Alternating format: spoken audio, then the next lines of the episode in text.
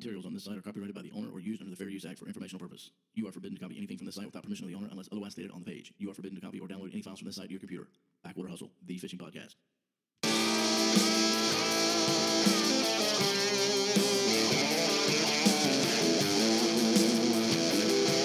Podcasting from Northeast Florida, this is the Backwater Hustle Fishing Podcast.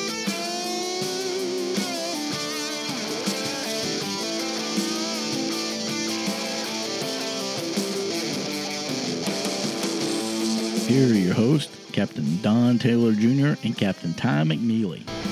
What is up, Captain Don Taylor Jr.? Just you, brother. What's been happening with you? Man, man, man. T Mac. What T Mac's in the house today? T Mac is in the T Mac house. Neely. So JT McNeely. What you doing, Captain Donnie? Bubba, I have been fighting a little allergy issue. I have been trying to do some, actually, done a lot of fishing. Uh, a couple charters this week. Some good, some, uh, well, some good, some uh, very humbling experiences. Uh, Yeah. But doing a lot of fishing, man, trying to keep the wheels turning. You know, promoting, man. the, promoting the Backwater Hustle podcast here, getting some moving and shaking going on with some some sponsorship details that you and I will be announcing uh, hopefully pretty soon. And uh, Backwater Hustle Fishing Podcast, The the, fishing podcast. pioneers of the Northeast Florida Absolutely. podcasting scene. man, have you heard? I mean, seriously, have you heard about all the uh, maybe seen some of the social media, but all the podcasts that really are coming out? Really, Y- Yeah, I don't pay a whole lot of attention to other podcasts since, uh, you know, once you've had the best, brother, there's no need of not that I'm paying attention Yeah, to I them. I only listen to ours once I record. I do. I, I when I go on trips, I listen to it, but I know you have to go back and listen to it and edit it and all that kind of stuff. But um, I'm just surprised at maybe I, I don't know if I, I don't know if I'm paying more attention to it now when I hear it, or if it's I've always heard it and, and not paid attention to it, or if they've just now popped up all of a sudden. Right.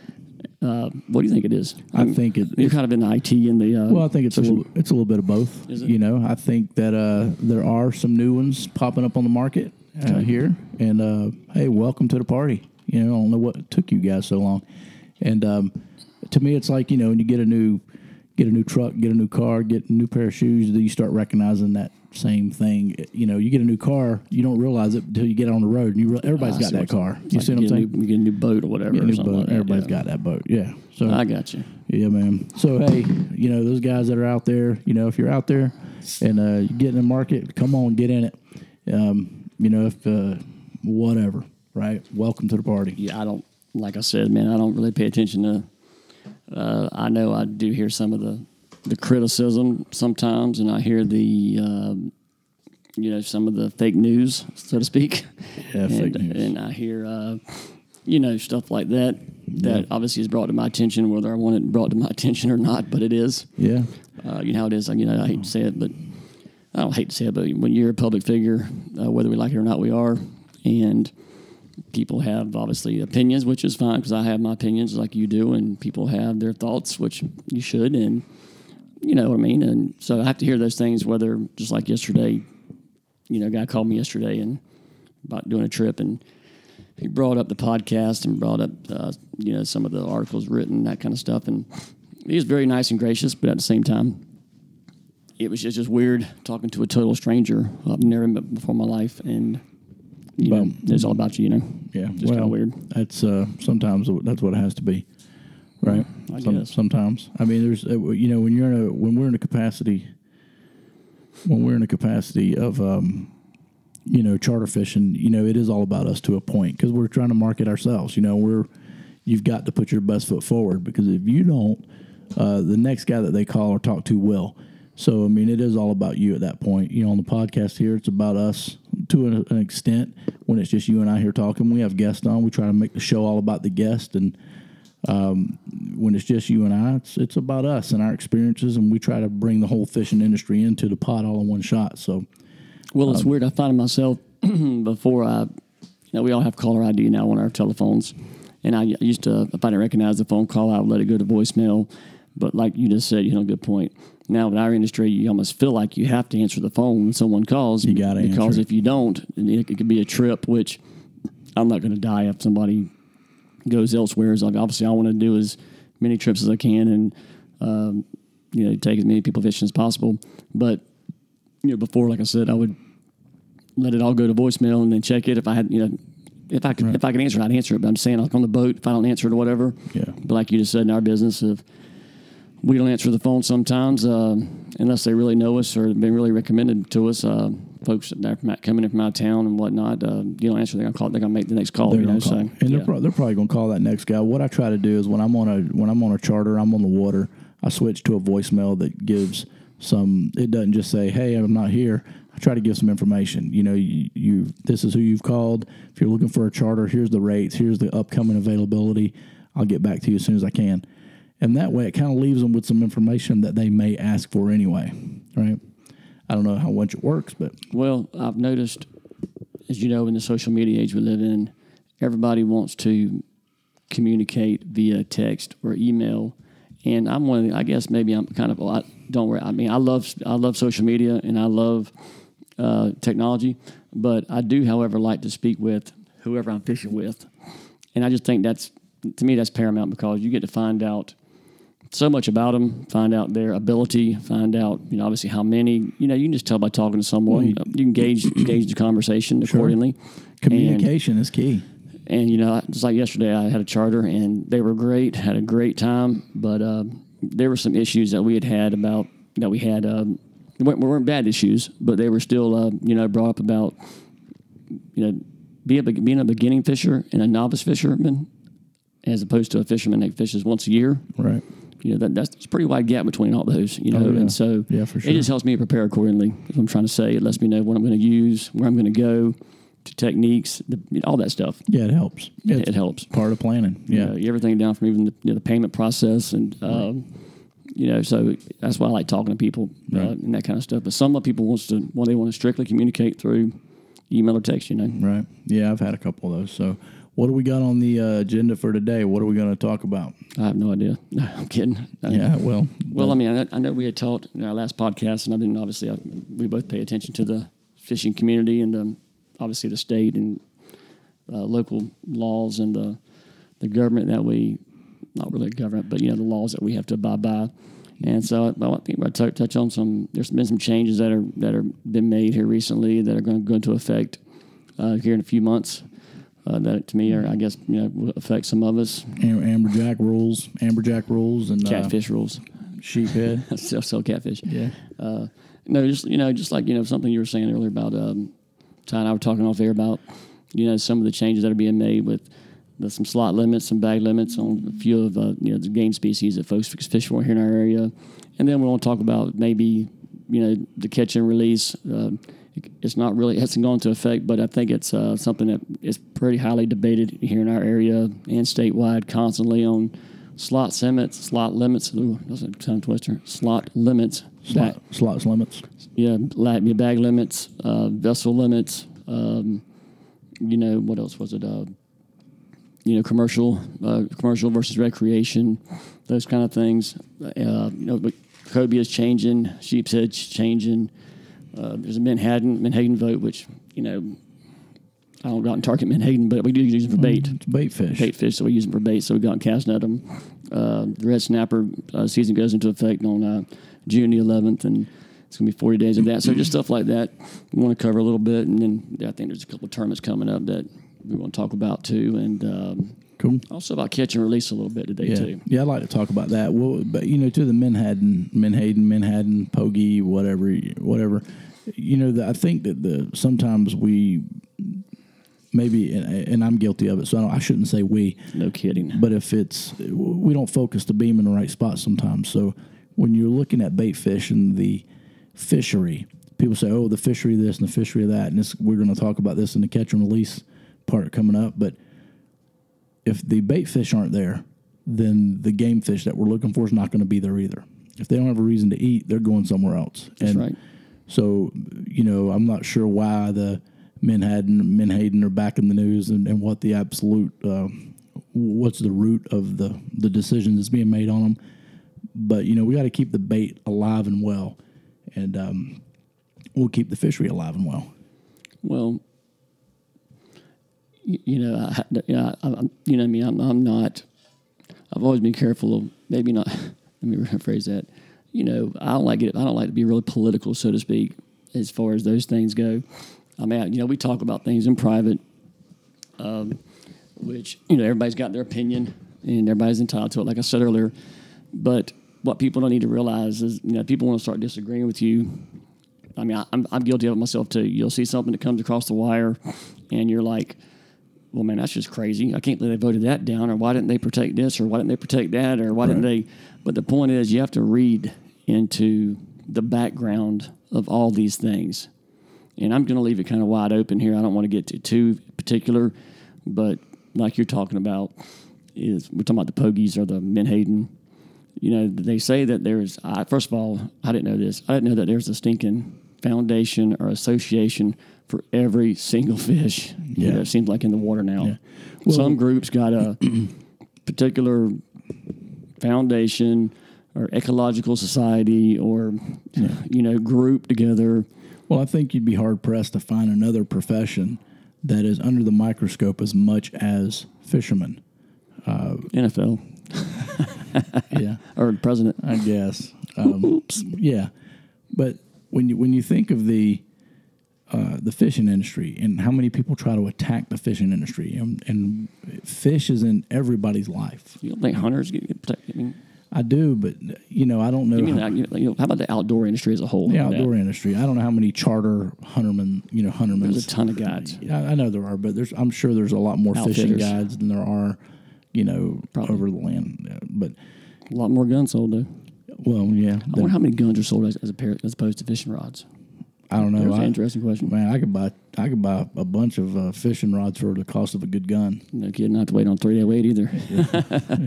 I I don't think you or I either one have to wait. So yeah, I don't. Yeah, you're right. yeah, but it's uh you know the the Manhattan thing and the bait you know and and there's a evidently. Uh, what I didn't know, but what's being reported is that the Manhattan are the primary forage species. Correct. for a lot of other stuff. So there's a lot of other Your Spanish mackerel, your uh, king mackerel, your uh, blue what's it tunas? I think I think it is bluefin, your blackfin, um, wahoo. There's a whole there's a cobia even. I mean, there's a big group of them. I want to say that tarpon. just just by doing some quick notes on this. It says that uh, menhaden are the primary forage species whose role in the ecosystem is to convert sunlight into protein. That seems pretty important. So they convert sunlight into protein. That's what it says. By Their- what means? Their primary ecological attribute is their abundance, which provides a ready source of forage for a host of marine predators. Okay, I get that part, but what does the sunlight to protein mean? I have no idea. It says Well, that fact check that. I'm, I'm just curious as to, and I'm sure there'll probably be some easy answer. And we're going to go, oh, the duh, but I mean, I just never heard that. I don't know. It's pretty awesome. I guess we'll just have to Google it maybe and, and see what it says about it because I don't I don't have enough information here to answer your question. Wh- Where'd that come from? What we were looking at earlier, it's on Okay. that top sheet. Okay. Well, you know, I just, I'm just, that, that's interesting because I've never, never heard that before. Uh, that, that does sound interesting, definitely. Yeah, never heard of it. So, and again, it's the it's the bait. If if we keep the bait alive and, and healthy, and then the fishery is going to be alive and healthy. And we discussed this on a podcast before. Rarely, uh, when, when we have a fish kill here in Florida from a red tide or an algae bloom or whatever we have, rarely do you see birds and alligators and raccoons and stuff eating in those fish kills. And there's a reason for that. If if the fishery is not healthy, then nothing's going to be healthy. So Well, sure, sure, sure. I agree with that 100%. Um, obviously, like you said, you got to have bait in order to have, uh, you know, you have to have bait fish in order to have game fish. Well, Uh, yeah, else they're going they're going to go somewhere else. Um, I know that magazine you said earlier. What was that forward slash though you told me? Is it the news? yes, Okay. fishing tack news. Okay. But uh, I find that very interesting. I didn't know that. But anyways, so you know, that, that was something that, that came that came across the wire, and they actually voted down to, uh, you know, protect the Menhaden, from what I read, Right. and um, and that apparently set a bunch of people off, and they weren't uh, very happy with that outcome, and it was a pretty overwhelming, you know, outcome too. It was like sixteen to two. The um, when the folks voted it down, and they let they let the status quo apparently, and that was where they didn't do anything to protect them. um, you know, in any kind of shape or form, and it made a lot of folks mad. But if you read about it, what it you know what it says is that um, you know when even though they, they didn't protect them, uh, you know apparently they all they like as usual they brought up a lot of other game fish Yeah. on the back side of the deal, and so you know as as usual there's three sides of every argument Sure. and apparently they were saying that the backside of that was that it was trying to lead to them, uh, you know, enacting other limits and There's Protecting- Pay, pay no attention to the man behind the curtain type thing. exactly, Gotcha. yeah, exactly Okay. type deal. And so that's why people voted down. But they don't ever come out and say it in these articles. That's why you have to dig and dig and dig. Right. And then of course you find out, you know, what the uh, reason why they turned it down for was. Right. So I, I get that, and I don't want to say too much more about that until I have we have all the facts. But Right. that's that's in essence what Well, about about six years ago, we were out the coast of Jacksonville here, and uh, just offshore fishing the beach, and um, but we were off maybe uh, maybe a mile, come across the pod of of uh, Menhaden, and I took an eight foot bait net, cast net, and cast it at one time. I could not pull the bait into the boat. That's how many fish were in that eight foot net. It was so packed full that me and another guy had to pick that thing up throw boat flop it into the boat and when we were in a 33 foot center console boat and the, I believe the whole entire floor of that boat was covered six inches deep in menhaden there were so many of them and we just dip netted them up and threw most of them back in because there was no way we were going to kill all those fish Yeah, see, I actually went uh, on a, a trip one time with some buddies of mine, and we did the same thing. We Went to the beach here, you know, went out the inlet, went down the beach, and we got onto a school of pogies and uh, made a you know cast with a cast net. I think he was throwing either a ten or twelve foot net, and but like you said, it was amazing to me. I had never seen personally so many bait fish in a net. It took three of us to try to get it over the side. And finally, we did like you said. We just we let half of them out of it, you know, and didn't net a bunch of them, uh, just to you know, use for that particular trip we were on. You know, what we were catching, we were fishing for uh, tarpon with them. So, but you know, here's something you know the uh, speaking of you know Florida fishing the uh, there, there's a group along with um, conservationists and uh, guides, fishing guides down in the uh, Florida Keys that are pushing uh, to close permit season uh, even longer. They're saying that the time that they have allotted now may not be long enough, and it's the research has been provided by the Bonefish and Tarpon Trust in conjunction with local guides in the Florida Keys, and it's provided state biologists with information that says the May through July close season for harvesting spawning permit may not be long enough. So how often do you see that? You know, these guys make a living doing this thing, and so they're trying to do what now? They're, They're they're, gonna- they're going to close the permit season. they're going to lengthen their closed season for permit, which is just you know you don't see it that often. More more times than not, you see guys say, "No, we need to have it opened more." Well, I will, I will say this. You know, in the last couple years, maybe five years, let's say, I I don't want to put an exact time frame on it, but it does seem like to me a lot of the maybe millennial, if you will, and newer anglers, uh, a lot of those folks are seem like to me. I'm not saying old, old folks, uh, some of the other guys aren't, but I'm just qualifying. What I'm saying is that it seems like to me that there's a lot more people that are more conservation minded. You know, a lot of stuff I read is a lot more conservation minded. You know, the anglers. coming from the younger generation Yes, seems that way. You're right. and I'm not like I said, I'm not not by any means I'm not putting down any older generation. I'm just saying that Now that Um, could be a that could be an advent of technology though, right? Because you figure, you know, I think in our age group that we're in, we're kind of on that cusp of yeah, right. We still Generation get, X. We still get the technology, but if we'd have been five more years older, we'd have been out of the loop, so to speak. Yeah. Right. So guys our age are in the. I mean, we know guys that are our age that don't do social media. They're not into it. won't do it But you get into my son's age group, your daughter's age group. That's all they do. That's all they know. nonstop. So the word can go out a lot quicker. Um, But, and I you, but you still have to practice it though, and I, Sure. but it just seems like to me though. But even the topic is brought up a lot more, and maybe it- like you said, maybe it's social media. Maybe maybe people hear the word conservation more now than they ever have. Right. Obviously, well, I think that's a fact. Yeah. Well, how many people do you know, Donnie, that actually practice conservation? And we talked about this before. Is is it just a buzzword? Is it just a catchphrase that a lot of guys use? And I'm not saying just captains, but we're under the microscope more than anybody. So do, do people act? I mean, you know, you see a guy that says, "Oh, I practice conservation," right? And um, a, a bag or a five gallon bucket blows out of his boat, and he doesn't turn around to go get it, Yeah. right? So is is that is that two different ends of the same spectrum, or is it? Well, I don't think you can have it both ways. I I don't think you can go out and say I'm a conservation minded individual, and I'm only going to. Some captains now does it's all catch and release. Some of them have you know dialed back their uh, allowable bag limits. Uh, some of them don't care about them at all. Other ones, uh, but then again, there's some of them, like you said, that are uh, they don't go burning through grass flats. Right. They don't go burning through mud, mud flats, grass flats, mud they that flats. stuff up. Yeah, uh, like you said, the trash blows out their boat, they go pick it up. So I think all that's you know contra, I mean conservation oriented, and so you know I can only speak for myself, and I try to do everything I can, uh, not only to practice conservation, to educate the people that I have on board if it comes up, when it comes up, talk about it.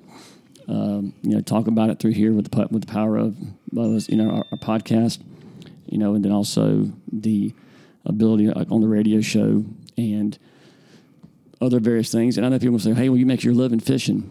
Well, most people want to go out when they catch fish on a charter.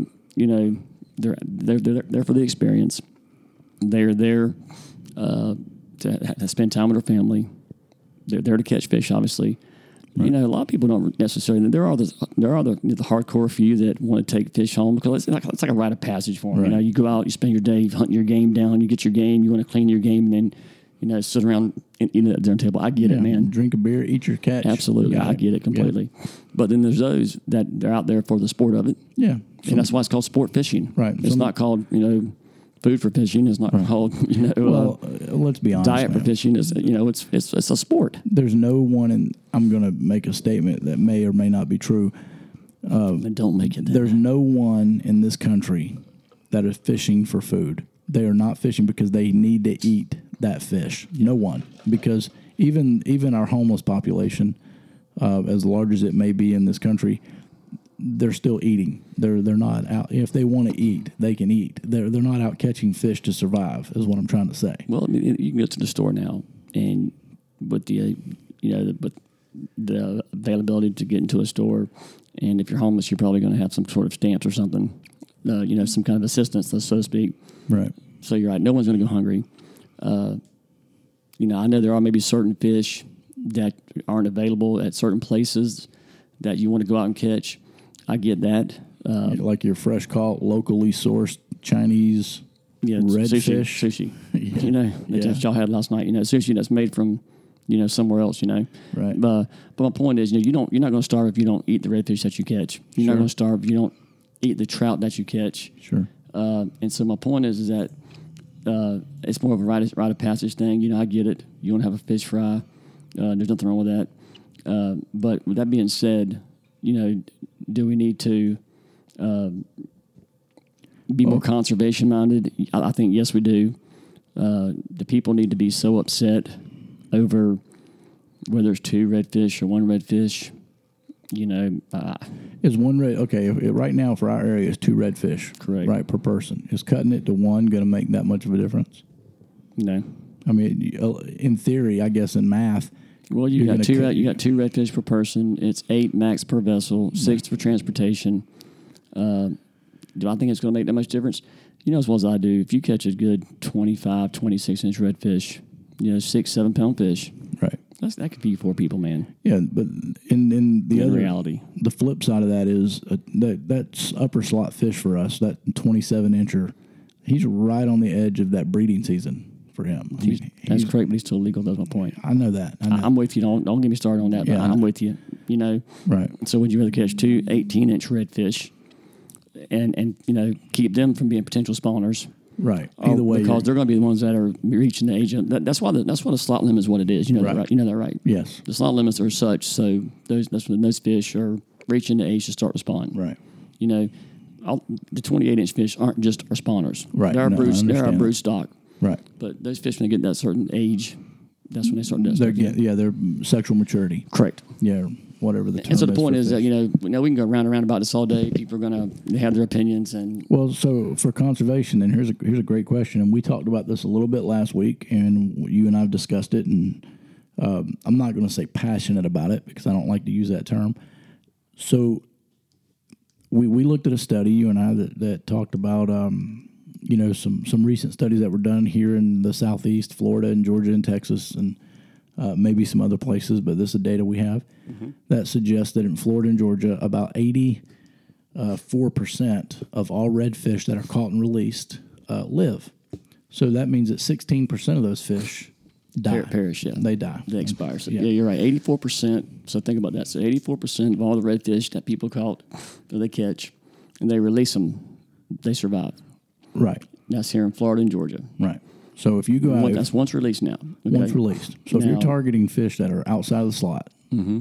you're you're targeting those bull redfish. Or even if you don't, even if you're like me and don't keep any, you don't Right. want to keep any. If you don't keep any, your intentions are as a charter. And we know plenty of charter boat captains here in Jacksonville and here in this area that do not keep fish, and, and we're not I, I, whatever. We're not Right. targeting anybody with this conversation, but if you get offended, to hell with you. That's that's just Yeah. the bottom line because this conversations is what has to happen. Because if we don't have them as a Well, those people, those people can have their own opinions. You know, that's what's funny. It's kind of like the left and the right.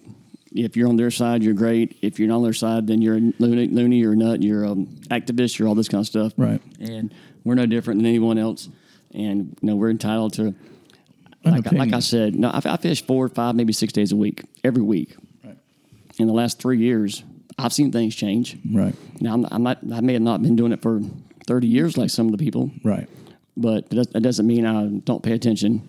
That doesn't mean I'm not doesn't, it socially doesn't active. take and- twenty years to create a trend in fishing. no, exactly. or to spot a trend. And like I think you did some math. Uh, was it yesterday or today? And you said, you know, if a guy goes out and fishes every weekend, Two days, Saturday and Sunday, Sunday, and catches two fish a day, keeps two fish, two redfish each day. That works out to be you and you said every weekend, right? every weekend, fifty-two weeks. So he's keeping eight fish a month. He's keeping 52, he's keeping uh, 208 In eight, fish a year. Right? That's a lot of fish. That's a lot of fish. I don't think one person can eat that many fish. Do you? I wouldn't think so. I mean, That's, I, I, I mean, I wouldn't think so. seems like a lot of fish to me. But um, you know, but So he catches that many. Let's just say if he released them all, Mm-hmm. he caught them all and released them all. Okay. So that 16% of that is whatever that math worked out to 30, so eighty-four percent of those fish out of two hundred is uh, that's pretty high. That's you know, whatever it is. I, I think it works out to 30, 33 or 34 fish will die Will die. out of that 208. So, Right. you know, 180 or whatever, 100, 180 something, 187, Whatever 170 number is, right. Yeah, whatever.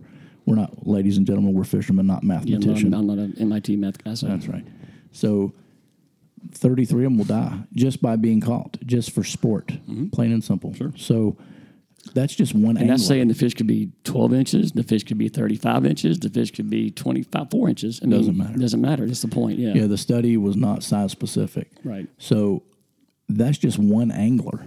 So now you put two anglers in a boat, right? That number doubles. Put three angles, anglers in a boat, that number doubles. Now it's saying that you got three guys in a boat and they all three catch six redfish in a day, you know, every day of the weekend. That's not, I mean, we're not going to, there's somewhere around, First of all, that's hard to do. it's hard to do. It really is. I mean, I, we, we fish every day, or I fish every day, and I'm just telling you, it's uh, even as you know, as much as we're on the water, it's it's still a pretty tall task to. Uh, Well, some of these numbers obviously are speculation, right? I, I'm not going to call them arbitrary, but you know we're I mean, it's supposed to be. A, it's supposed to be. A, this is not speculation. This is a test, right? No, the study, the study accurate, yeah. was done. The numbers that we said, if a guy goes out 52 times a year, I mean, he'll he'll actually go out a a hundred and um, 104 times a year, and he catches two fish each time and keeps them.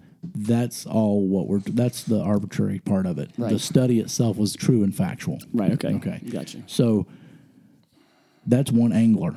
So there's w- about 1.8 million saltwater license sold non-commercial It's here in Florida. in the state of Florida every year. yeah. Okay, so now multiply those numbers that we just talked about for the weekender times 1.7 million, mm. 1.8 million. A lot of fish. It's a lot of fish. So I'm not sure how many eggs Yeah, I know they're millions or something like that. female will hatch, and then there's a study that says how many of those that are hatched will actually make it to Make it, maturity. Yeah. So And, and folks, we're not. And reason I don't I don't choose to give those numbers out because they're all subjective. Right. It's like everywhere I read, there's a different number. Right. Um, I can I can you know dabble you with numbers here, but I'm not going to do that because well, I, I think we should go ahead and mark it down. Maybe try to get somebody from a hatchery on. Um, you know, I, I next, talked to a lady from this FWC, and she's going to come on here. So it's just a matter of lining her up, and us our schedule's working out. We can have her on here though. She, she was more than willing to come on here. She's the one their biologist, perfect. and she works in that department. She's going to be more happy to uh, come on and do that. But the point we're making is, you know, let's, let's get back to like, uh, you know, what we're saying is, with the fish you catch, people, the fish that people keep, and then the fish that expire after you release them, even And that's hold on, Donnie. I'm gonna cut you off one real quick. That's fish that are being released properly are still dying at the rate of 16 percent. So it's not a fact of oh I caught them and released them. I'd be That's willing to being bet released that, I'd be willing to bet that that number is not even higher. oh, it, it probably opinion. is higher. Yeah, I think so too. But for numbers' sake and how they're their studies, Yeah. good good round even number. You know what I'm saying? But I guarantee number's higher though. Yeah, I had a guy tell me that works for uh, the state resource, um, state national, nat, uh, state DNR. DNR, right? Thank you. Said that if you take a fish and you drop that fish in the water from just a standing height, waist height, into the water, tail first, uh, it's about a ninety percent chance that fish will die, no matter what. He said that fish will it cannot handle the the water being reversed in his system that way. I don't I'll tell understand you all something. that, but let me tell you. I'll tell you something interesting that you say that, and this is by no means wasn't doing it intentionally. When I was over in Steinhatchee, we caught a, a short redfish. Now we're only about a foot of water, so they do the same thing all the time. Take him out, to take him out. You know, corner mouth, hook him, take him off. Uh, look at him, measure him. He's 17 inches. Well, him down the water like I always do, like by his belly. Well, I let him go. He took off. He needed a nosedive, and he ran right into the moss and the fish literally stayed there, nose down in the moss for five minutes. right. And I said to my, my guy I was fishing with, I said, man, I, want to check on that fish, you know. So I literally reached down in the water, you know, with my arm. That's how shallow it was. And when I touched him, though, he screwed it off. gone. Yeah, And so it was just weird seeing this fish with about seven inch or eight inches of his body. right.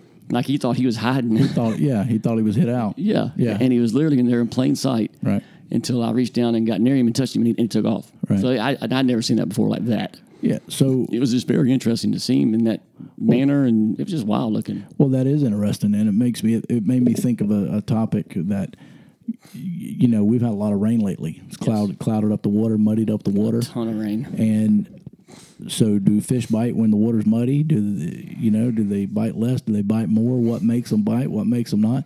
So when what you just said, and if you think about muddy water. You know, maybe they're a little bit more protected. You know, they're hiding out because they, for one, maybe they can't see through the mud as well, or maybe they just think they're safe for some reason. They think they're protected because You know, you know I think our, our idea of muddy water and a fish's idea of muddy water is probably two different things. I, I think. No, I agree. I agree. But what I mean is, obviously, if you're seeing fish in the water and the water is muddy, cloudy, Cloudy. uh, less visibility Right. for us, but the fish is there, we can rule out salinity levels being an issue. Uh, we can rule out water temperature being an issue because the fish are there. We can rule out dissolved oxygen levels because they're there, right? Um, so the only other thing is they can't see that well, so they can't see through the mud and the muck, and uh, so maybe they're just kind of hanging out. That's why maybe they're a little timid because they can't see predators coming toward them. So maybe that's why they're more a little more reluctant to bite.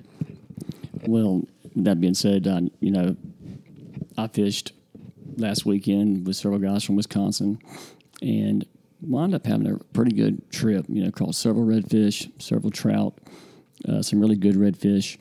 Uh, kind of a slow start to the morning with some smaller fish, but really caught some good fish. Well, as you know, it's rained here for 13, 14 days straight. And with that being said, went out yesterday um, and had a very, very tough day, to say the least. Right. And I know from speaking with another captain and seeing another captain who's a a hole uh, that It's a long list. yeah they obviously had a very rough day of fishing too. Right. And so I know we talk about this all the time. And so I thought, you know, I, you know, and I wonder about days like that. Yeah. And it just blows my mind that, you know, it's rained so much, you think, oh man, the, the clouds have finally parted, nice bluebird sky. Uh, the fishing should be on fire today. And it's totally the opposite. And you look at Facebook or look at the other social media sites, there's not a whole lot of fish pictures in there. Now, I know Right. people have been in, in because of the rain and the weather, Right. but even it's just, they just haven't been abundant like, you know, like you would thought they would have been yesterday. I did see some pictures today, it looked like they maybe getting a little better, but that goes back to a lot, you know, we're talking about with the weather and everything else, you know, and the water being cloudy and muddy. And I just wonder if, you know, without being a scientist and knowing all the answers, um, you know, what's the reason? What you know, and I, I'm that I'm, I'm that kind of guy. I wonder why, you know. Right. I don't right. just I don't just take it for an off day. Right. That's not acceptable acceptable to me. No, uh, you and I are the same way on that. Um, you know, and it, it's a really interesting conversation to have. And I think uh, from a from a captain's point of view and a Florida resident, you know, being a Florida native, these conversations are not had enough by guys in the fishing community. Well, they, they won't because they won't share information. We all got our egos out. We, you know, I'm gonna say we. I'm, I'm putting me into that loop. You know, we don't want to talk to each other. Don't want to share our spot. Don't want to share information. But we have to come together because if, if we don't have the conversations together, there's someone sitting in an office somewhere that's going to have the conversation for us. Oh, and yeah. they're, and they're going to make the rules. and it's so probably gonna be a conversation that you don't like. yeah, this this is the Backwater Hustle Fishing Podcast. All right, so um, we are. This is a great conversation that we're having tonight, man. We're It is pretty good, isn't it, man? Con- conservation conversation, whatever. Even for like a bunch of podunks like us, you know, who, you know, don't know don't know anything. well, you know, we'd we'd be a lot better if we had a bunch of connections. Yeah, you know, I, we don't have those connections, though, I don't have man. You know, and. I, you know, I- I'm okay with that, man. I don't have a bunch of connections, and I don't, you know, uh, I haven't been doing it for thirty plus years and all that stuff. But you know, man, I try hard, dude, and I'm a fairly smart guy, and I know you are too. And um come from a different perspective, man. Yeah, You know, younger. I mean, young- kind of a young perspective on things, and not so set in our ways, and we embrace the uh, you know, things that are put in front of us, and not afraid to try new and different things. And uh, No, that's like all. this podcast, for instance, man.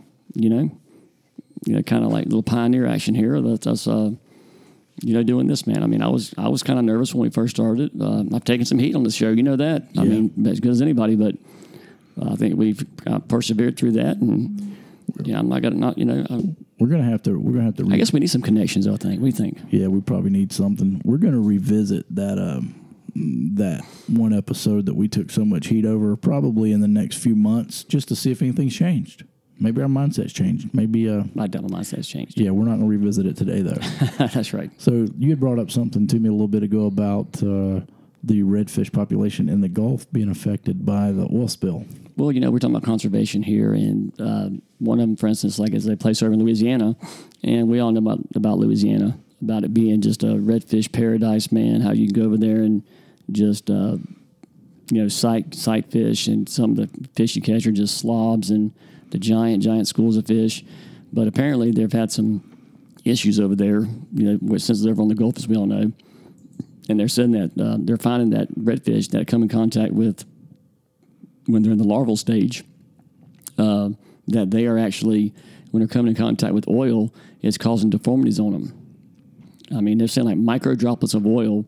I mean, just any little tiny piece of oil, uh, when it gets in touch with their uh, J-shaped larva, it said it can, uh, you know, it can get in their skull. It can affect their jaw bones, twist their backbones upwards, and uh, just all kind of stuff uh, with, it, with this exposure to oil.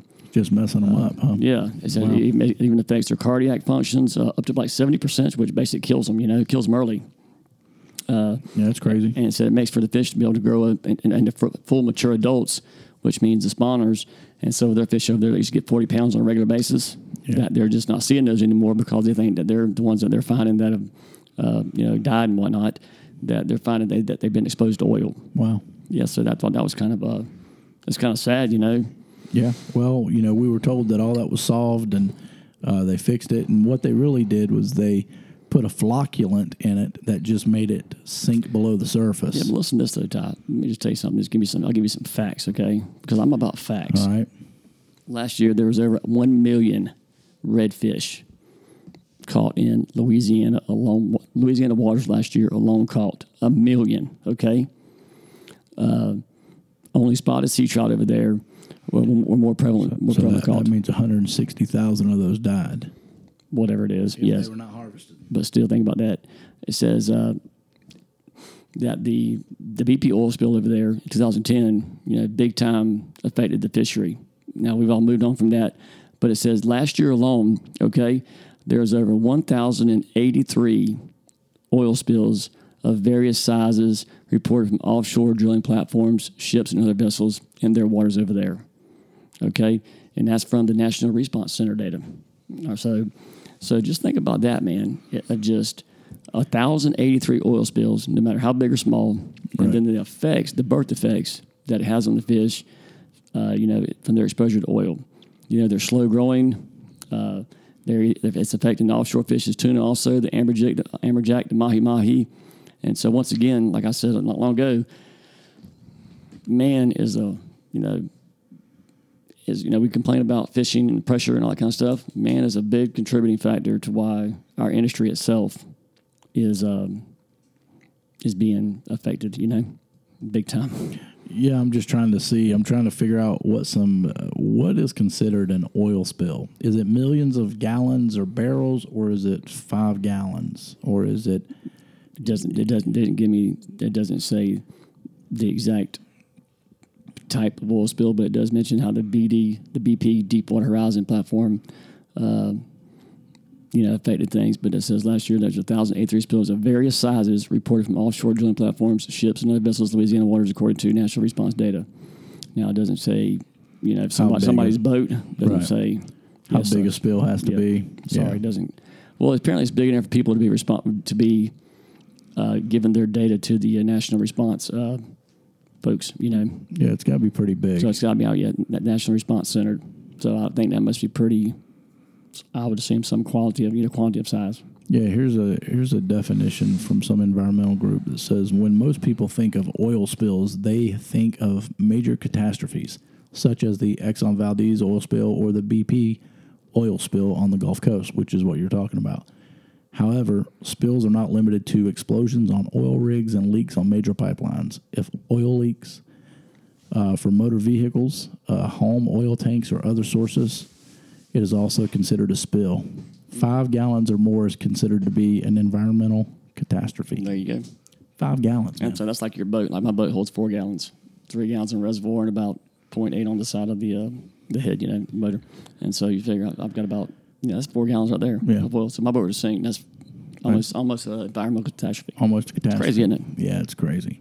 But I mean, but well, you know, hey, I It, mean, it it's shows true. you how caustic the material is. Mm-hmm. You know, that's what it is.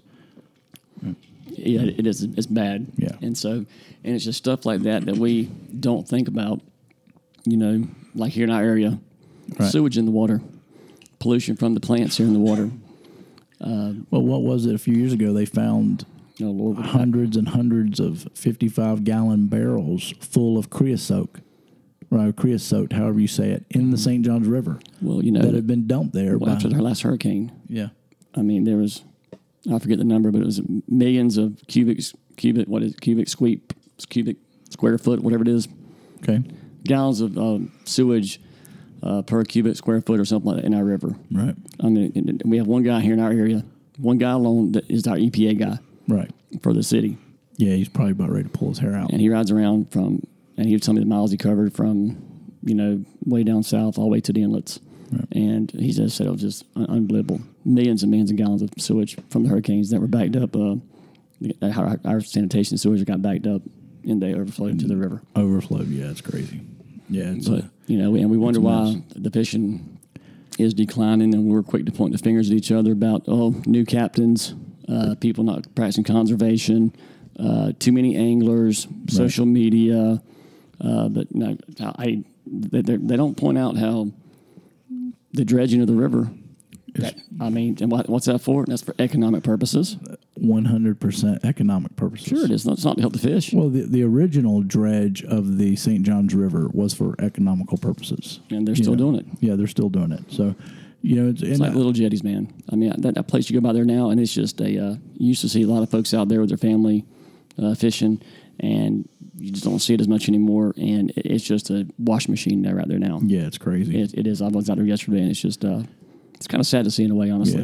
Yeah. Yeah, they it's still got crazy. Chicopit all boarded up or all concreted up, Right. which I bet you hundred dollars. Uh, It'll never be. It'll yeah, always be There'll be way. a condo there now. There'll be a condo or some other business uh, port as there or soon something. as it dries out, Yeah, it'll it'll Yep. they'll do something with it. Absolutely. So you know, we look at it, and of course, we live here. You know, it's at our front door. This is where we we're at. The only time people from uh, other parts of the country, unless you live on the shoreline, the coastline, uh, you they're probably not caring too much about conservation. You know, now they're- I'm not going to say that they hate fish or they don't care about the environment, but they look at it through a different lens. It's kind of like us looking at tornado protection. Well, they, they, Right. they, I'm sure a lot of people have different views on a variety of topics that all encompass conservation. Is the point I think that we're trying to make. Right? Yeah. Some people love trees. Some people love flowers. Some people love turtles. Right. Some people love owls. You know, Right. we happen to be in the fishing industry, so Kayakers. I don't know if anybody loves them or not. But uh, my point is that you know I don't, uh, you know, I don't pay attention to those kind of things Right. unless it affects what I'm doing. Exactly. And it's not that I, I don't not that I, I don't care to pay attention to it. It's just I don't have time to. Uh, I mean, you know how it is. It takes us hours and hours and hours to research all this stuff. Yeah. On top of our daily jobs. Right. And all the other commitments that we have in order to make this podcast possible. You know. Right. And it's, it, it, it does. It takes a lot of work. Yeah. With you know finding information and fact checking information and fact checking it again and. Yeah. I mean, a lot goes into it. It sure does. So, So, we Without all of our connections, of course, you know, right, yeah. I mean, Um, well, you know, our big name sponsor and you know producers and staff writers and that kind of stuff that we don't, you know, well, that's what I was going to do is take a minute to give credit to our staff writers and our they do a great our job. pages that go out and run down all this information for us, and we just sit here and read. Uh, Yeah, I that's all we appreciate that, you know, yeah. Thanks a lot, guys. Yeah, thank you.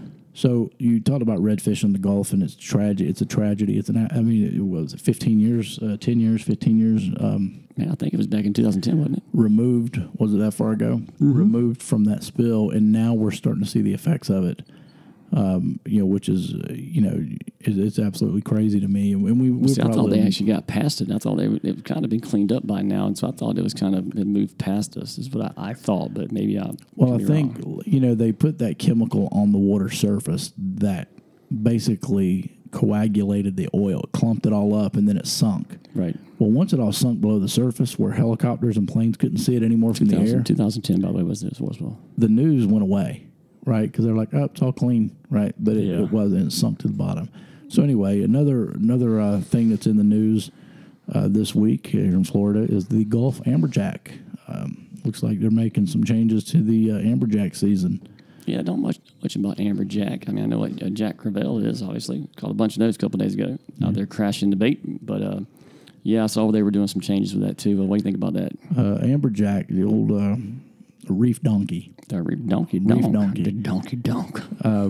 and I may, uh, I probably am. And they've wrong. made changes to sharks, man. They've made changes to the amberjack. They've made changes to cobia. They've made changes to sheepshead. We about have to have a, a thesaurus for all the, the changes that are fixing to go into effect as of July one. You know, yeah, you can't. It's getting to where you can't keep up with hardly any of it. I'm But telling you to- Am- straight up, brother. to me, the amberjack's one of the hardest fighting fish there are. Yeah, they are. And uh, someone had told me one time they fight the way they do because they can regulate their air bladder fr- through the water column from from as deep as they are. If they're down eighty foot, you know, I don't know how Aren't they deep. kind of built for it, though, man? yeah, if they're down deep, they can regulate their air bladder so they can continue the fight. As where you know most reef fish can't. You know, their Yeah, air bladder just pops out. And, yeah, yeah, they, get stuck. They go tongued.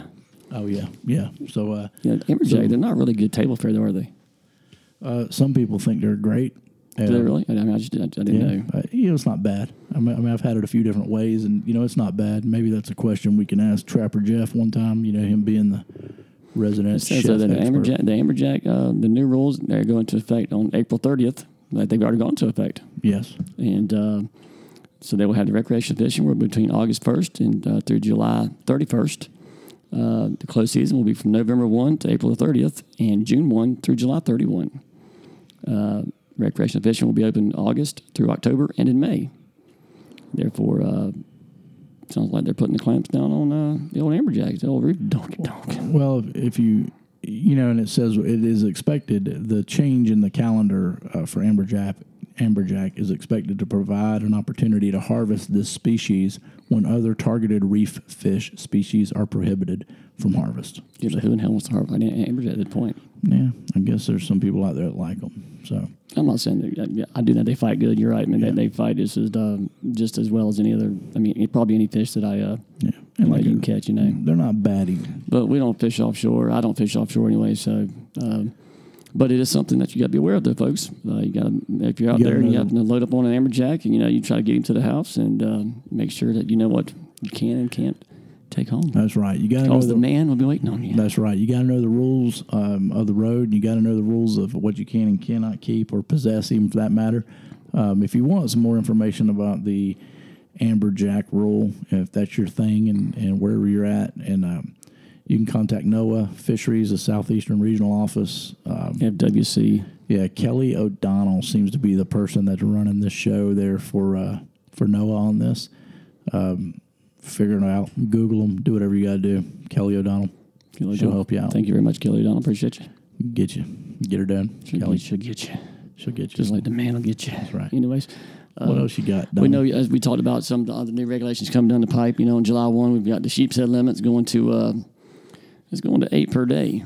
So that means all you guys out there that uh, whack the sheepshead, It's perfect. uh, it is going to eight per person. They got to be at least twelve inches, and that's going to be on uh, seven one seven one eighteen. You- you get- July first. All right. So Yeah, Captain Don, I'm a charter boat guy. Tell me how. Mm-hmm. Uh, the the limit today is 15. Uh, will be eight. Well, I'm upset about that because it's going to affect my charter business. Is it really? Is it true? No, No. no. All right, we've covered that. No. Okay. No, I agree. I mean, you know, there's a few guys here in town that will go out and They just like they like to count them. They they catch, you know. That's yeah, they bust them. So they post them up and they tell you how many they And, caught. and folks, let me just say this: while we're sitting here talking about these limits and these regulations, we know folks at certain agencies that govern our regulations and enforce the law here in our area. With that being said, from the powers that be, they have told us firsthand that one of their first places that they do research on and investigative research is on social media social media. i.e., Facebook, Instagram, Snapchat, Twitter. And so I know we all want to share our big catch, and I know we all want to brag about our the numbers that we are raking in, and I know we all want to uh, promote certain things. I get it, man. I truly do. It is social media has helped my business. Um, you know, it's hard to compete with a lot of those people that you know have a lot more resources than you. And but, but with that being said, it is also uh, if you're if you're trying to make it easier for the um, those particular agencies, you're doing a good job That's right. because uh, they're not out having to search every boat every, every, anymore or, or have guys at every boat ramp and checking coolers and checking live wells. Now they're going on social media. That's right. So don't be surprised if you get a knock on the door. They're gonna come and find I'm you. not. Uh, I'm not. Hey, I think the man's got a job to do, and hey, they, they do a good job, and uh, that's what they're there for, you know. Yeah. And so I'm not knocking those guys whatsoever. But I'm just saying, so you folks that uh, wonder why some of these laws are being changed, uh, go ahead and pat yourself on the back for it, by the way. You know, you like to run out there to the jetties and throw them, all- come back into the ramp and throw them up on the uh, skinner table there and take your pictures and pose with them and all that good stuff you like to do. Uh, Yeah. well, congratulations, buddy. You got, you got yourself a, uh, you've single handedly managed to uh, change the limits here in Jacksonville. Appreciate you. Yeah. That's uh thanks a lot. Yeah. I mean, that's all you can say about it. I mean, it's uh it is what it is. I'm not saying any names, of course. No, not at all. And, And, and, and I'm not saying that they're the ones that you, you see a bunch of them that are doing it, but you know, there's some They- of them that they- do a lot more than others. yeah, they know who they are. They know who they are. Yeah, there's- wink, wink, nod, nod. there was a photo somewhere of a, a guy that had a red fish, and um, his argument was he was at a boat ramp. He was at a landing. He took a photo of the fish and he put it back. Uh, FWC didn't see it that way. They said, "Nope, you were not at a boat ramp. You're at a house." and he said, "Nope, I was. You see the dock right here." And, and it was a pretty decent argument.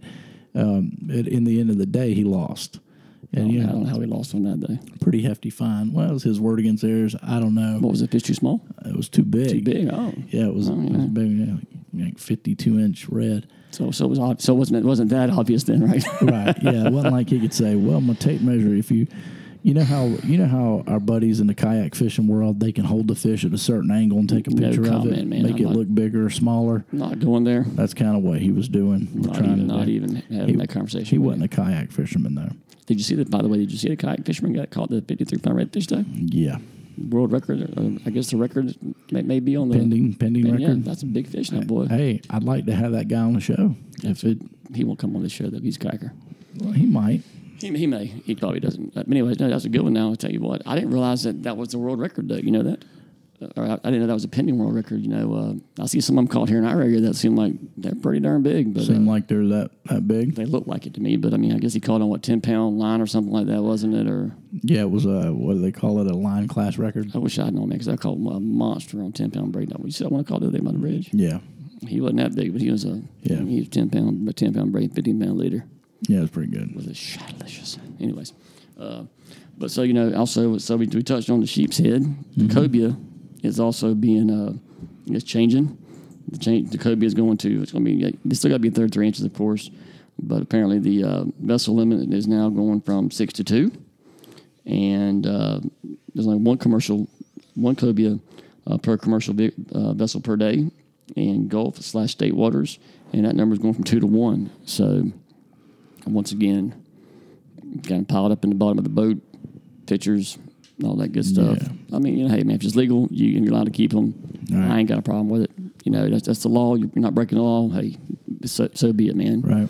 But sometimes we just, all I'm saying, sometimes we just got to be smarter about the things that we do. Not break. I don't mean breaking the law, but I mean you got to be more maybe professional about the manner that you go about doing things. Right. So, whereas you look like you're, it may it's maybe being cool and you're, you're bragging that you've got 85 sheepshead piled up in the bottom of your boat, probably not going to help your argument when you go say, hey, that's that's bullcrap, man. I can't believe that they're reducing the number of sheepshead from Right. 15 to 8. Well, Well, you know, yeah, wonder why? There- Wonder there's why. your answer. yeah. So, what do you think about this, I, Captain I Dom? don't. Louisiana, our buddies, uh, Never been there. and um, never been there, huh? All right. Well, I know we got some. I have been. Let me take it back. I have been to the state. Right. I've You never a fished couple there. sugar bowls, uh, business, you know, but Right. I've never actually had the opportunity to go uh, fish there. Want to go this year? Supposed to go this year. Hopefully that'll all work out with my schedule and your, you know, so forth and so on. So Well, we've got buddies there. We've got people that fish there that go there all the time and fish. you know, if I, I got some connections there. Got some peoples. I got some connections there. All right. Headline Louisiana policies threaten sport fishing. The majority of the state's teeming marsh waters could be off limit to anglers. What does that mean? What does that mean? Mean, It is that an says- opinion or is that like, like a news fact or what is that? It says the state motto is Louisiana is a sportsman's Paradise. paradise.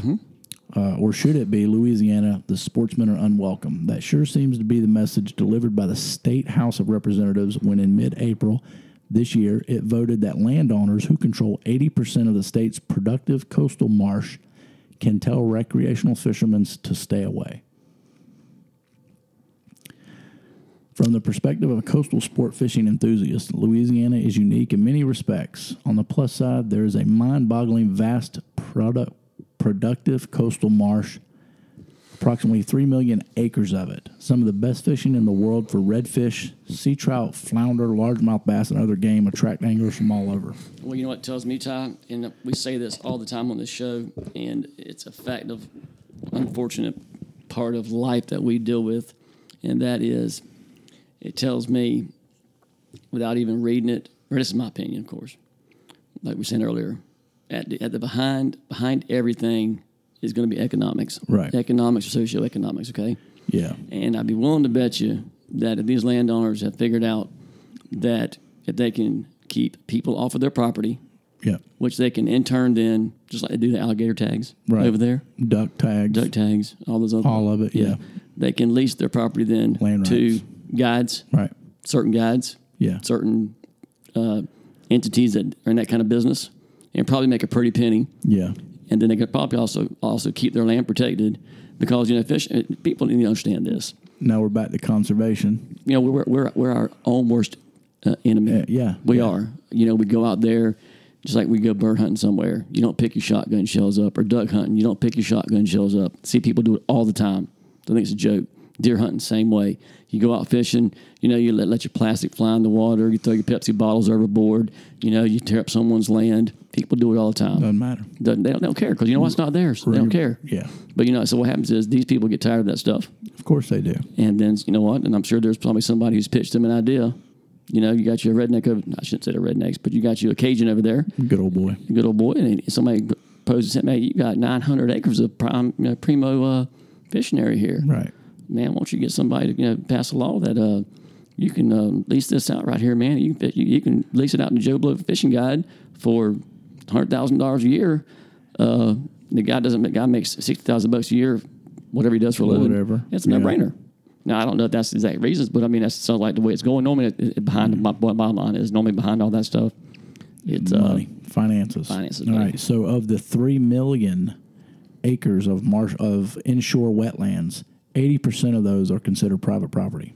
It's hard to believe, isn't it? Yeah, it's crazy. Um, the the bad part about stuff like this for me is once it starts somewhere, it permeates. You you start right? you start a precedent. Yeah. So landowners in the state can legally deny public access to their land as long as they're uh, inshore lands. The state of Louisiana does not require private land to be posted, so it's legally up to the anglers to know whether the often remote marshlands they're fishing is private property. No kidding. The state offers no truly viable means to determine what is or what's not private or public. Well, you know, well, you know, like most land is like the Roman doctrine. You know, Roman law. Here, here comes the kick. Let me. I'm Okay, okay. because I want to get to the kickers here. Okay, Trust. well, You just heard what I said. There's no Right. markings. There's none of that. so you don't know if it's public land or not. Right. Public or private. Trespassing. Trespassing in Louisiana is a felony, which which could and most likely will cost fishing guides their license for a lifetime. Wow. The situation is unique to Louisiana as it is a the Great Marsh itself for a couple reasons, and then it tells you about Wow. navigable servitude, blah blah. Well, because blah. you know, growing up, you know, we always hear it ourselves. You know, public waterways is just that public land. Nobody owns the waterways. You know, uh, that's pretty interesting. I know that that come from a was it a Roman law? I want to say or something back then or something where all land was was, was servitude land. If it's Right. navigable by waters, it was all public. I think. yeah, I think so. Well, yeah, I mean that's what it should be public land. It's all it belongs to us. Yeah. You know, I mean, like here in Florida, if you're a Florida resident, you have Florida legal ID, then you, we have riparian zones. Uh, you know, we have water that we can and cannot fish on that you can or you can and cannot close off to us. Is what I'm saying because of that. Um, and that's what it says here. The So what landowners. the landowner's saying is that they used to have property, and what it's doing is uh, submerge, submerging, yeah. sinking, and so therefore they're claiming that their land goes out a lot farther BS. Yeah. Than, than it is. Right. Well, the- I guarantee there's, it's going to be at the root of all this, and we'll have to research this a little more. Just throwing it out there for you folks, by the way, but I guarantee you research this more. There's going to be some dollars behind it. Oh yeah, yeah, always- I guarantee it. Well, you see the last little statement there that says what they want to protect, what they own and pay taxes on, even though much of their land is considered title. I was going to say it's probably title, yeah. Yeah, but you know what's going to happen with that. So, whatever it, uh, that kind of uh, It, That says, says if Louisiana followed in navigable servitude, and what I was saying a while ago, Right. there wouldn't be much much of an issue. So since pretty much wherever a boat can float, it can be legally fished. right. That's how it is pretty much around the world. Yeah, That, well, that, that I know of, you know, around our country, I should say about that. yeah. Well, it looks like you're. um let's see here. Among anglers in the state valuable sport fishing industry, a bill by State Representative Kevin Pearson, uh, HB House Bill 391, would have brought Louisiana in line with most states by declaring that running waters remain the property of the state, whether they flow over public or private water bottoms, and that no person may restrict or prohibit the public navigation of running waters which are navigable by navigable by a motorboat. So if you live in Louisiana and you know Kevin Pearson, you need to hop on his phone and back him up because it seems like he's Yeah, fighting for you. help him out, yeah. Yeah obviously. Yeah, and if, if you don't fight for it, you're going to lose it. That's what's Yep. going to happen here. Yep. There's no way around it.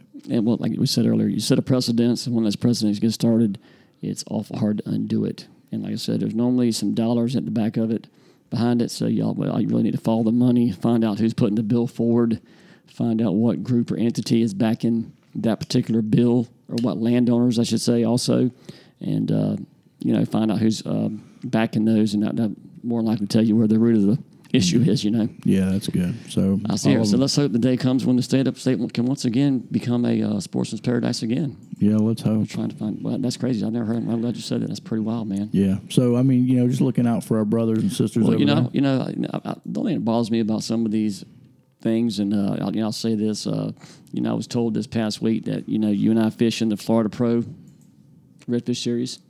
Well, next year, that's going away. Yes. It's going to become the Power Pole Redfish Series, and uh, the price of uh, is going up on the entry fees. However, you don't have to fish as many of them. But once again, the championship is going to be in Louisiana, where most of the other IFA, the uh, Elite Series, are all now being fished over there. Right. And I know a lot of guys that don't like that. Yeah. Not, not a big fan of that. Yeah. I think there's some personal personal conflict in some of that. I've I think there's personal, there's monetary, there's, but you know, a lot of guys don't like the idea that, you know, as well as I do, uh, if you live over there, it's going to give you a distinct, distinct advantage. right. Unless you don't have guys fishing in the Florida Pro that live there. Right. So you don't have one two ways, in my opinion. Yeah. You have guys that only fish in Emerald Bend, you know, Big Bend or whatever it is, I should say, West Coast, uh, Florida, you know, up here northeast. Right. What's the other one over there? Cedar Key or whatever it is, Appalachia, whatever it is. Yeah. Wherever our series go to is here. You know, only you guys should be allowed to fish in a tournament over there. Period. And not have any. I don't know. Do they have a, uh, tournament trail over there? Not that area by any chance? You know? And Louisiana. Yeah. Do they? Uh, yeah, they got the IFA goes through there. I mean, does the Florida Pro have any uh, kind of con- ties over there? No, that's Florida Pro. So they may have a Louisiana Pro. I think there's some. Well, see, that's one. That was one of my questions. Yeah. I don't know all the answers to. I was just, you know, brought this up, and so I'm not. I'm not. I don't to sound think- stupid, but I know that the Florida Pro. That's why it's the Florida Pro. Right. So kind of. I Well, I think there's some guys over there that's trying to put together some stuff, you know, to put together what they're calling the World Series, Red, Yeah, Redfish World Series, yeah. and stuff like that. And have him on to grid, Yeah. grid or something. So they're trying, you know, to get their own series See, I just didn't know if I just didn't know if the Florida Pro was going to be. I know it's, what's called the Florida Pro. Right. If it was moving to like having have a Louis, Louisiana, uh, Louisiana tournament over there Pro. also. Yeah, Yeah. that's what I was kind of getting at. That would make sense. So here, here's um, so that right in line with what we're talking about. Here's a question that we got on some social media, and uh, did a little research on it. And um, Does Ty have one finger? no, should we abolish fishing regulations? I mean, is that a joke? No, someone asked. W- Evidently, I wouldn't even pay attention to that question. there's a guy where I live. Um, he's in one of the local boards that we're on, and he's from Europe or England or wherever, where they did just that. They abolished fishing regulation. He said it's a free and open resource, and How'd anybody that work out for him? It's um, it didn't. So um, you know the the guy that asked the question was from Europe. He's from England, and uh, Figure, figures. yeah. So I just did a little. I'm just uh, kidding. I mean, whatever. So I guess just uh, just a quick Google search, right? What would it be like? You know, there's all kinds of stuff out there. Um, what do you think would change if there was no regulation? You know, I know other country, England is like this guy that asked me. He says over in Europe they tried it, and it decimated the fishing industry because there was no um,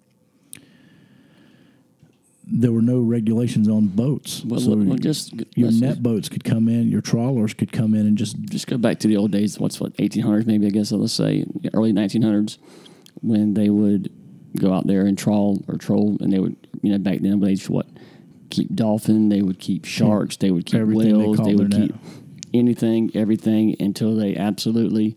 Why do you think some of the towns now up north on the coast up there, like you know way up way up yeah, north now, Massachusetts. Matt, yeah, Yeah. used to be big, thriving, sprawling economic hubs of the area. And as soon as the fishing, some people don't understand, fishing was one of the things that put our country on the map. You Well, know, they brought a lot industry. of jobs here, industry, yeah. And what they did though, overfishing, they decimated the population of everything they could possibly catch. Yep. And those towns are just sh- uh, shells of themselves now. Yeah. Because they have just, they, they, they were, they're their own, like I said, their own worst enemy. Right. Yeah. And that's what's happened in a lot of places up, up and down both sides of the coast. Absolutely true. That's the truth. I mean, it's a fact. I mean, you know, whether they like it or not, it's a fact. Yeah, it's a fact. And so, do I think we need regulations? Yeah, you got to have some kind of regulations. Now, I'm not for more regulations. You know, to a certain extent. But at the same time, you know, I think if you're going to have a new regulation, you should look at all of the old regulation and say, okay, we're going to have a new one. Let's get rid of an old one. they should all go to a vote personally. Well, yeah, but no one ever shows up to vote. Or the you know the people in these meetings, they're like we were talking about Louisiana.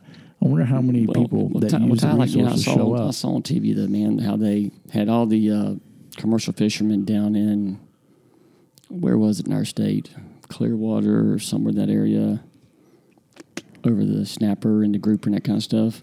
Yeah, and they had all these people in suits at Yep. the city council meeting, and all of these guys got up and they pled their case about how what a certain percentage of the group or whatever it was I can't remember, so just forgive me, uh, comes from actually United States, and it was appalling that they had such tight restraints on the amount of snapper or grouper that our commercial guys could catch right.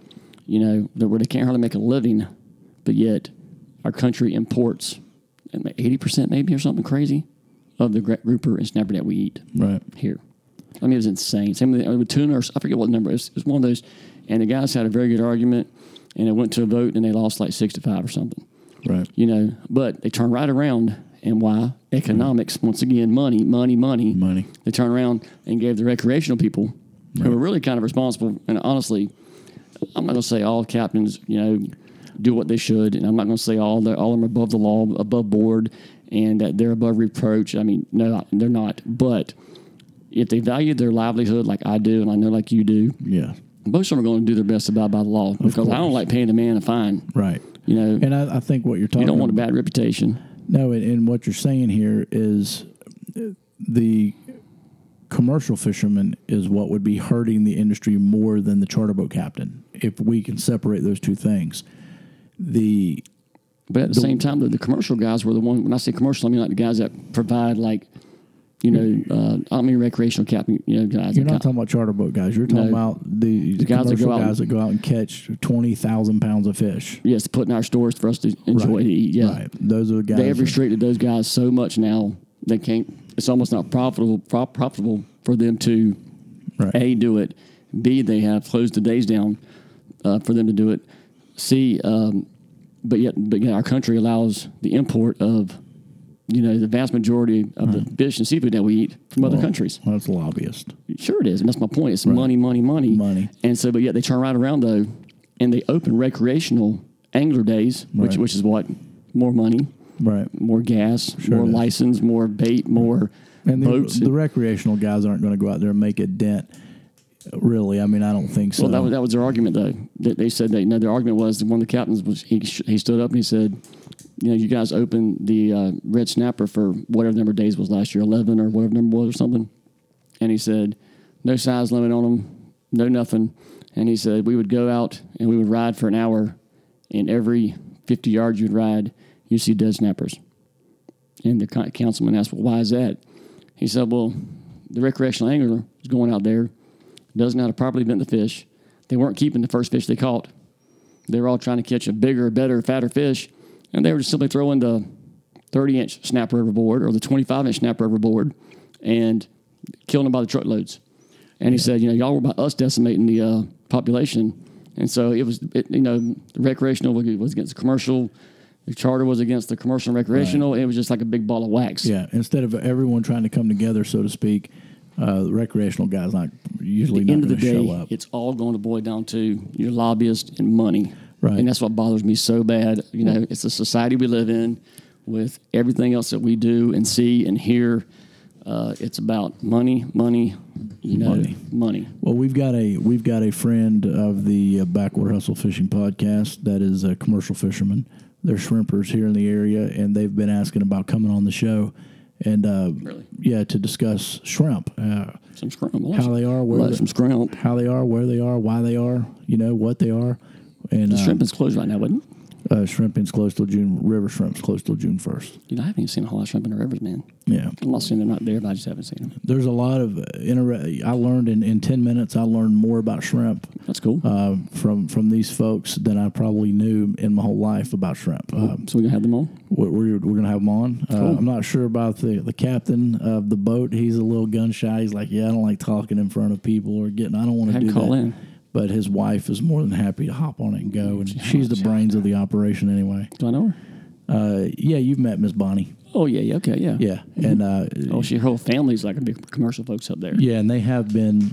Her family has one way been associated with in the they're like a staple up there in forever. area. Yeah, yeah, okay. Cool, So that's a lot of a lot of good stuff that she can tell us, and hopefully our listeners can get some education about some shrimps. I always tell his brother that's for sure. It sure does. Yeah, man. like we had Noel, Noel Kuhn recently over on uh, another show that I do and that you do sometimes. Uh, I learned more about surf casting that day.